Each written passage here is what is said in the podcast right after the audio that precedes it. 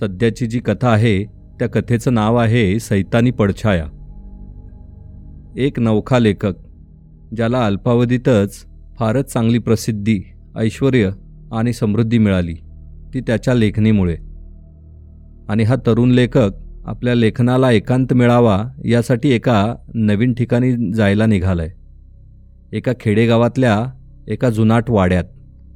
तिथे काय होईल त्याच्यासोबत? काय वाढून ठेवलंय त्याच्या नशिबात. याबद्दलची ही एक भयदीर्घ कथा आहे. कथेचं नाव आहे सैतानी पडछाया. माझ्या या अगोदरच्या पॉडकास्टला म्हणजेच अंधार सावल्या या भय लघुकथांच्या पॉडकास्टला तुम्ही जसा प्रतिसाद दिला तसाच प्रतिसाद या माझ्या नवीन दीर्घकथांच्या पॉडकास्टला द्यावा ही सर्वांना नम्र विनंती. चला तर मग सुरू करूया माझ्या भयसफर या दीर्घकथांच्या पॉडकास्टमधील पहिली कथा. कथेचं नाव आहे सैतानी पडछाया. भाग एक. हाय सुहास कसा आहेस? कपिलने आपल्या मित्र सुहासला सकाळ सकाळी फोन केला. काय मग मिस्टर कपिल राज्याध्यक्ष? कशी काय आठवण काढली बुवा? मला वाटलं विसरला की काय या गरीबाला? सुहास उपरोधाने म्हणाला बस काय यार? अरे आपले म्हणावे असे काही मोजकेच लोक आहेत माझ्याकडे. त्यापैकीच तू एक. तुला विसरेन कसा बाबा? बाकी काय? मस्त चाललंय ना तुझं? कपिलने विचारलं. आमचं काय बाबा? सकाळी नऊ ते संध्याकाळी सात. लोकल ट्रेनसारखं चाकोरीबद्ध आयुष्य. तू सांग काय नवीन पुस्तक वगैरे लिहिलंस की नाही? सुहास विचारू लागला. नाही यार काही सुचतच नाही आहे हल्ली.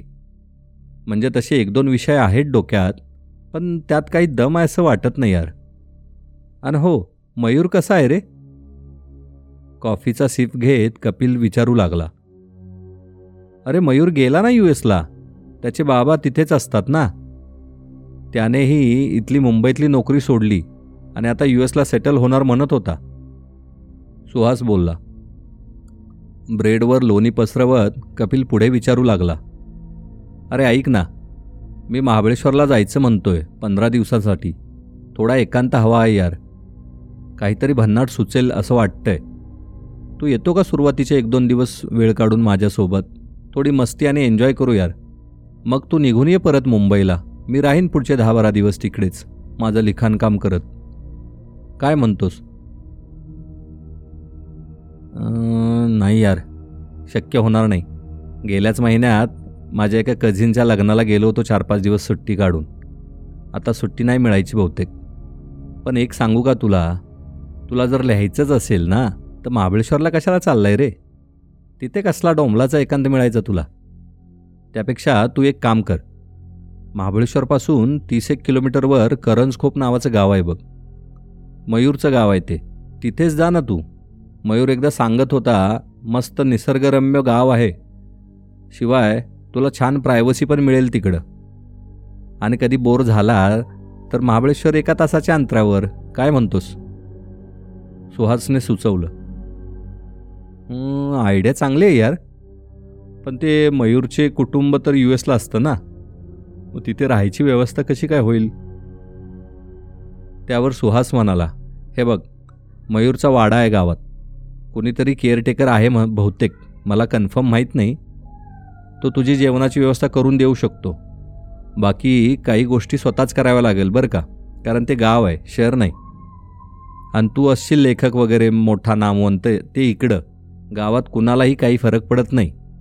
बाकी तुला एकांत म्हणशील तर एकदम मस्त एकांत मिळेल बघ. तू म्हणत असशील तर मी मयूरशी बोलून घेतो. घे घे यार विचारून घे. बघूया. एक दोन दिवसात मी निघायचं म्हणतोय. मला काय ते नक्की सांग. म्हणत कपिलने फोन कट केला. कपिल राजाध्यक्ष. तीस वर्षाचा एक युवा मराठी लेखक. त्यानं लिहिलेल्या पहिल्याच मराठी भय कादंबरीला वाचकांनी इतकं डोक्यावर घेतलं की त्याच्या लाखो प्रती खपल्या. तो करोडपती झाला. त्यानंतर त्याच्या पुढच्या दोन कादंबऱ्यांनाही तुफान लोकप्रियता मिळाली. भयकथा लेखन हा त्याचा आवडता विषय. एवढ्या कमी वयात एवढा यशस्वी आणि लोकप्रिय झालेला तो एकमेव लेखक असावा बहुतेक. लोकांच्या या उदंड प्रतिसादानंतर त्याने आपली गल्लेलट पगाराची नोकरी सोडून आता तो पूर्णवेळ लिखाणकामच करत होता. पण त्याच्या या तुफान चाललेल्या तीन कादंबऱ्यानंतर त्याला भन्नाट असं काहीही सुचलं नव्हतं. गेल्या सहा महिन्यांपासून काही तुरळक लघुकथा सोडल्या तर तो काहीही नवीन लिहू शकला नव्हता. त्यामुळे त्याचं मन त्याला खात होतं. लेखक असो वा सिनेनट अथवा कुणी क्रिकेटपटू चर्चेत न राहिल्यास हे निष्ठूर जग विसरून जायला वेळ लागत नाही. कपिलला काहीतरी भन्नाट असं लिहावं लागणार होतं आणि तेही लवकर. काहीतरी असं की जे विलक्षण असावं आणि तितकंच भीतीदायक. पण त्याला सुचत काहीच नव्हतं. आणि म्हणूनच तो त्या छोट्याशा गावातही जाऊन राहायला तयार झाला होता. कपिल हा पहिल्यापासूनच काहीसा वेगळा होता. हटके होता. चाकोरीत न बसणारा होता. उंचापुरा गौरवर्णी आणि अंगापिंडाने बलशाली नसला तरी अगदीच काडी पैलवानही नव्हता. कॉलेजमध्ये असताना तो सगळ्यांमध्ये उठून दिसे. त्याच्या आईबाबांचा तो एकुलता एक मुलगा. त्याचे बाबा तो चौथीत असतानाच देवाघरी गेले. मग त्याच्या आईनेच त्याला लहानाचे मोठे केले. शिक्षण झाले. तो एका चांगल्या कंपनीत नोकरीला लागला. आता कुठे सुखाचे दिवस त्याच्या आयुष्यात डोकावू पाहत होते. आणि तोपर्यंत नियतीने घाला घातला. त्याची आई आजारी पडली. आणि बघता बघता तिनं अंथरून धरलं. सर्व चेकअप झाले. तिला ल्युकेमिया होता. Blood cancer. आणि तोही अगदी लास्ट स्टेजचा. त्याच्या डोळ्यासमोर आईने प्राण सोडले. वर्ष लागले कपिलला या धक्क्यातून सावरायला. पण छंद म्हणून सुरू असलेले त्याचे लिखाण मात्र सुरूच होते. जॉब सांभाळता सांभाळता तो लिहित होता. भयकथा आणि एक कादंबरीही त्याने याच काळात लिहून काढली होती. त्याची ती पहिलीच कादंबरी दृष्टीच्या पलीकडे अशा नावाची. आणि याच कादंबरीने कपिलचे आयुष्य बदलले. एका प्रकाशकाने धोका पत्करून ही कादंबरी प्रकाशित केली आणि लोकांचा उत्स्फूर्त प्रतिसाद मिळाला. आता पैसा होता वेळ होता पण आपलं म्हणावं असं जवळचं नात्याचं असं कुणीच नव्हतं. म्हणजे तसे बरेच नातेवाईक होते पण ते नातेवाईक कसले संधी साधू गिधाडेच ती. त्याच्या पडत्या काळात त्याच्याकडे कुणी डुंकूनही पाहिलं नव्हतं. पण आता प्रसिद्धीच्या आणि वैभवाच्या शिखरावर असलेल्या कपिलला भेटायला ते नेहमी उत्सुक असत. त्यामुळे कपिल त्यांना कधीही आपलं मानत नव्हता. त्याचे मित्रच आता त्याचे सर्वस्व होते. पण लिखाणामुळे तो त्यांच्यापासूनही दुरावला जात होता. आता सायंकाळ झाली होती. कपिल आपल्या बंगल्याच्या बाल्कनीत उभा होता. हातात फेसाळत्या कॉफीचा मग घेऊन समोरच्या रस्त्यावरील वाहनांची झुंबड बघत तो एक एक सिप रिचवत होता. तो आता त्या गावाबद्दल विचार करत होता. काय बरं नाव त्या गावाचं? हां करंज खोप. किती वेगळं नाव आहे नाही? एक गूढ अनाकलनीय असं नाव. खरंच गाव जरा निवांत असेल तर किती बरं होईल.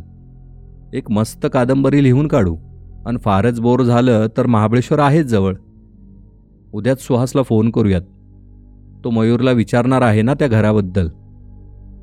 पण मयूर हो म्हणेल ना. म्हणेलच हो. कॉलेजपासून मित्र आहे आम्ही. विचार करत कपिल आता रूमकडे वळाला.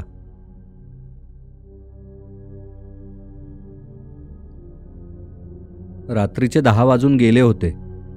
मोबाईलवर नोटिफिकेशन आल्यामुळे मोबाईल चमकला आणि व्हायब्रेटही झाला. सुहासने मोबाईल उचलला आणि पाहिले. एक मेसेज आला होता. Hey bro have you ask Mayur about that house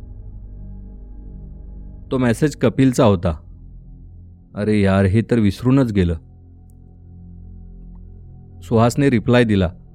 sorry यार I forgot it calling him right away I will call you within next thirty minutes आणि त्याने पटकन मयूरला फोन केला. तीन चार रिंगनंतर फोन उचलला गेला. हॅलो मयूर कसा आहेस यार? हा बोल ना सुहास. अरे जरा घाईतच आहे. ऑफिसला चाललो आहे ना. बोल ना. मयूर खरंच घाईत असावा. त्याच्या बोलण्याच्या वेगावरून सुहासने ओळखलं. अरे आपला कपिल आहे ना? त्याचं जरा काम आहे तुझ्याकडे. त्याला तुझ्या गावी जायचं आहे दहा पंधरा दिवस. तुझ्या त्या वाड्यात. ॲक्च्युली त्याला थोडा एकांत हवा होता लेखनासाठी. म्हणूनच मी त्याला सुचवलं. सुहास एका दमात सगळं बोलून गेला.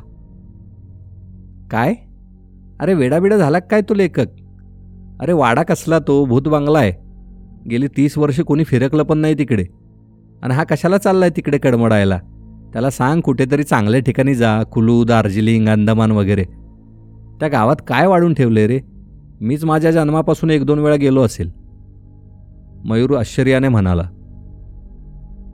अरे पण त्याला गर्दीची ठिकाणे नको आहेत ना. आणि तुझ्या गावी जायला फारच उत्सुक दिसला तो मला. चालेल का तुला तिकडे गेलेलं? किंवा वडिलांना विचारून घे हवं तर. सुहास बोलला अरे न चालायला काय झालं मित्रा? तिथं काय खजाना पुरलाय का आम्ही? जाऊ दे ना त्याला जाणार असेल तर. बाबांना सांगेन मी. पण अरे तिथे गेली तीस वर्ष कुणी राहत नाही. ओस पडलाय तो वाडा. बरं कुणी केअरटेकर वगैरे पण नाही आहे तिकडं. छोटंसं गाव आहे ते आमचं. कुलूप उघडल्यावर चार दिवस तर सफाईतच जातील त्याचे. मयूरच्या बोलण्यात तथ्य होतं. वाड्यात जाऊन राहायला सुरुवात करणे म्हणजे एखादा नवीन संसार थाटण्यासारखंच होतं. अरे मी कल्पना दिली आहे कपिलला. तो तयार आहे या सगळ्या गोष्टींसाठी. पण तुला विचारावं म्हटलं म्हणून फोन केला होता. सुहासने सिगारेट सुलगावत तो झुरके मारत बाल्कनीत उभा होता. कधी हवा तेव्हा जा म्हणावं त्याला. गावात गेल्यावर बंडोपंतांचा वाडा विचार. त्यांना भेटून माझ्या बाबांचं अन माझं नाव सांग म्हणावं त्याला. ते देतील वाड्याच्या किल्ल्या. कामाला नोकर वगैरे पाहिजे असेल तरीही सांग त्यांना. ते व्यवस्था करतील. आमचे आणि त्यांचे घरचे संबंध आहेत. आणि काही अडचण आली तर मला फोन कर म्हणावं ठीक आहे ना? तू ग्रेट आहेस यार सुहास म्हणाला. बस बस आता मस्का नको लावू चल मी फोन ठेवतो. आता मी ड्रायव्हिंग करतोय. म्हणत मयूरने फोन कट केला. तसा सुहासने लगेचच कपिलला फोन केला. ए हॅलो डिअर सामान पॅक करायला सुरुवात कर भावा. मयूरने परवानगी दिली आहे पण हो कोणी केअरटेकर वगैरे नाही तिथं बरं का? गेल्यावर सगळी व्यवस्था तुलाच करायची आहे. उद्या फोन करून सगळं सविस्तर सांगतो तुला. हो हो ठीक आहे. मी करेन रे मॅनेज. थँक्यू यार. Thank you Suhas. कपिल अगदी उत्साहाने म्हणाला. हो का? थँक्यू का? अरे साल्या एक मस्त कादंबरी लिही तिकडे गेल्यावर. कमीत कमी एक लाख प्रति तरी खपायला पाहिजेत. आणि मग एक मोठी पार्टी पाहिजे तुझ्याकडून. त्याच्याशिवाय सोडणार नाही तुला लक्षात ठेव. सुहास म्हणाला अरे हो रे भाऊ नक्की. आणि कपिलनेही आता फोन ठेवला.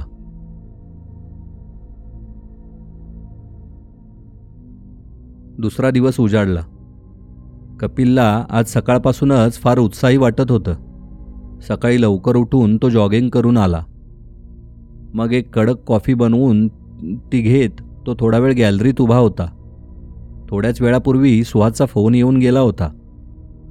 सुहासने त्या गावाबद्दल मयूरने दिलेली सारी माहिती कपिलला सांगितली होती. तिथे पोचल्या पोचल्या थोडेसे कष्ट घ्यावे लागणार होते पण कपिलने आपल्या मनाची तयारी केली होती. तेवढ्यात दरवाजाची बेल वाजली. त्याच्या मेड संगीता मावशी आल्या होत्या. घरात शिरताच त्यांनी जणू घराचा ताबा घेतला. पदर खोचून त्या कामाला लागल्या. कपिलने त्यांना थोडा वेळ थांबा म्हणत सोफ्यावर बसवलं आणि तो वीस एक दिवस बाहेरगावी जाणार असल्याचं सांगितलं. संगीता मावशींचं नुकसान होऊ नये म्हणून त्याने पुढच्या महिन्याचा पगारही त्यांना देऊन टाकला. मावशींचे डोळे ओलावले. एकट्या संगीता मावशीच होत्या ज्यांच्याशी तो रोज दोन चार शब्द तरी बोलत असे. एकेकाळी त्याची आईही दुसऱ्याच्या घरी घरकाम करत होती. त्यामुळेच की काय कपिलला त्या मावशींबद्दल फारच सहानुभूती वाटे. भरभर कामे उरकून दुपारचे जेवण बनवून मावशी निघून गेल्या. कपिल आता सुपरमार्केटला आला होता. हातात सामानाची एक मोठी यादीच होती. एक इमर्जन्सी टॉर्च एक छोटा टॉर्च इंडक्शन शेगडी इलेक्ट्रिक कॉईल हीटर बिस्किटे मॅगी बाम विस्की इनो असं बरंच सामान होतं.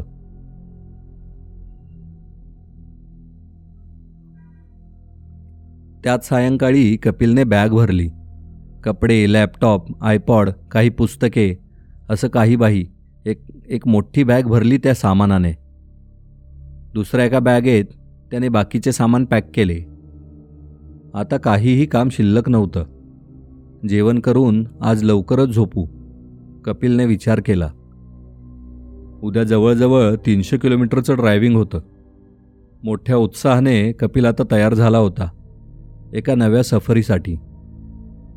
पण तो खरंच आपणहून निघाला होता का की नियती त्याला तिकडे घेऊन चालली होती? हे सांगणं खरं तर कठीण होतं. काय वाढून ठेवलं होतं त्याच्या नशिबात? काय होते त्या गावात त्या वाड्यात? कपिलला याची पुसटशीही कल्पना नव्हती.